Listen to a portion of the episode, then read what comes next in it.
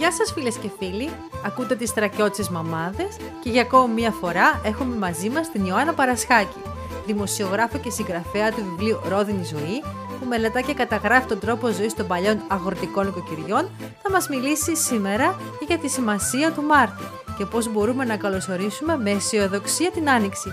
Γεια σου Ιωάννα! Καλημέρα Λιάννα, καλημέρα στις ε, ακροάτρες και στους ακροατές. Ευχαριστώ πολύ για την πρόσκληση. Σήμερα καλωσορίζουμε το Μάρτι.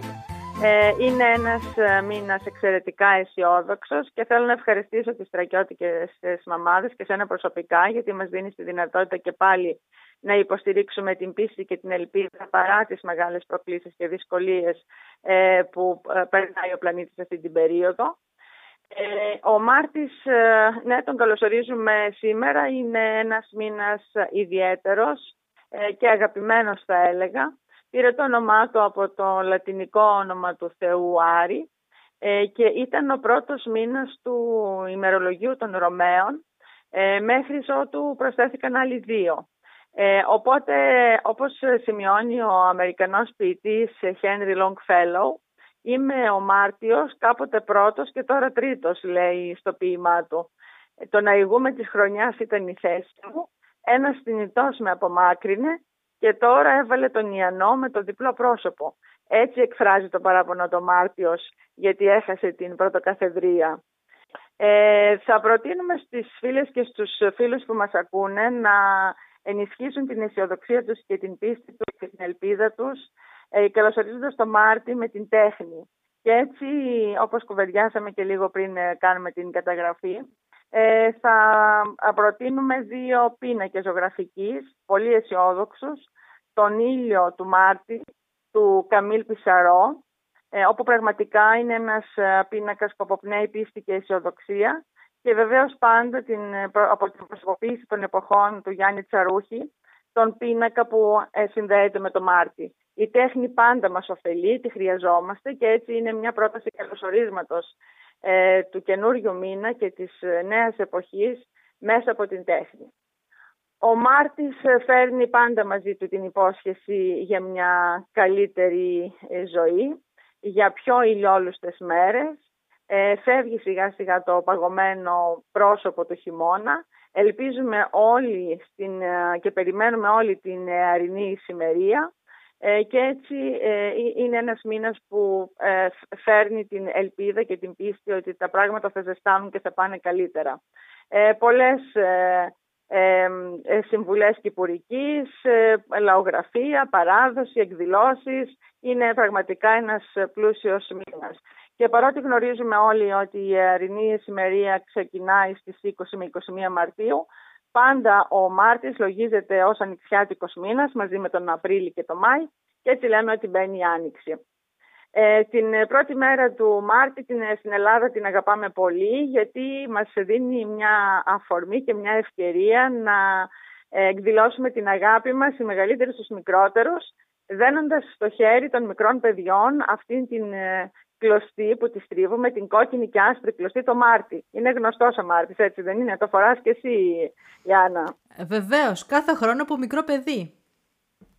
Ε, βέβαια, είναι μια παράδοση ε, κυρίως στην Ήπετρα, στα χωριά μας, όπου κυρίως οι μαμάδες και οι γιαγιάδες δένουν αυτό το Μάρτι στα παιδιά για να δώσουν ε, ελπίδα, υγεία, τύχη, καλοτυχία και κυρίως να τα προστατεύσουν από τις καυτές ακτίνες του ήλιου ε, για να κρατηθούν έτσι ροδαλά τα παιδιά, κυρίως τα κορίτσια, γιατί από εκείνη την εποχή το λευκό ήταν το χρώμα της ομορφιάς. Ε, νομίζω ότι αυτό το έθιμο με το Μάρτι είναι ένα πολύ διαδεδομένο έθιμο ε, και στις γειτονικές μας χώρες ε, και νομίζω ότι όσοι από εμάς έχουμε ταξιδέψει κυρίως στη Βουλγαρία βλέπουμε ότι τα πάντα είναι στολισμένα αυτές τις ημέρες με άσπρο και κόκκινο. Όλοι φοράνε αυτά τα φυλαχτά ε, που είναι φτιαγμένα κυρίως με ολόμαλη κλωστή.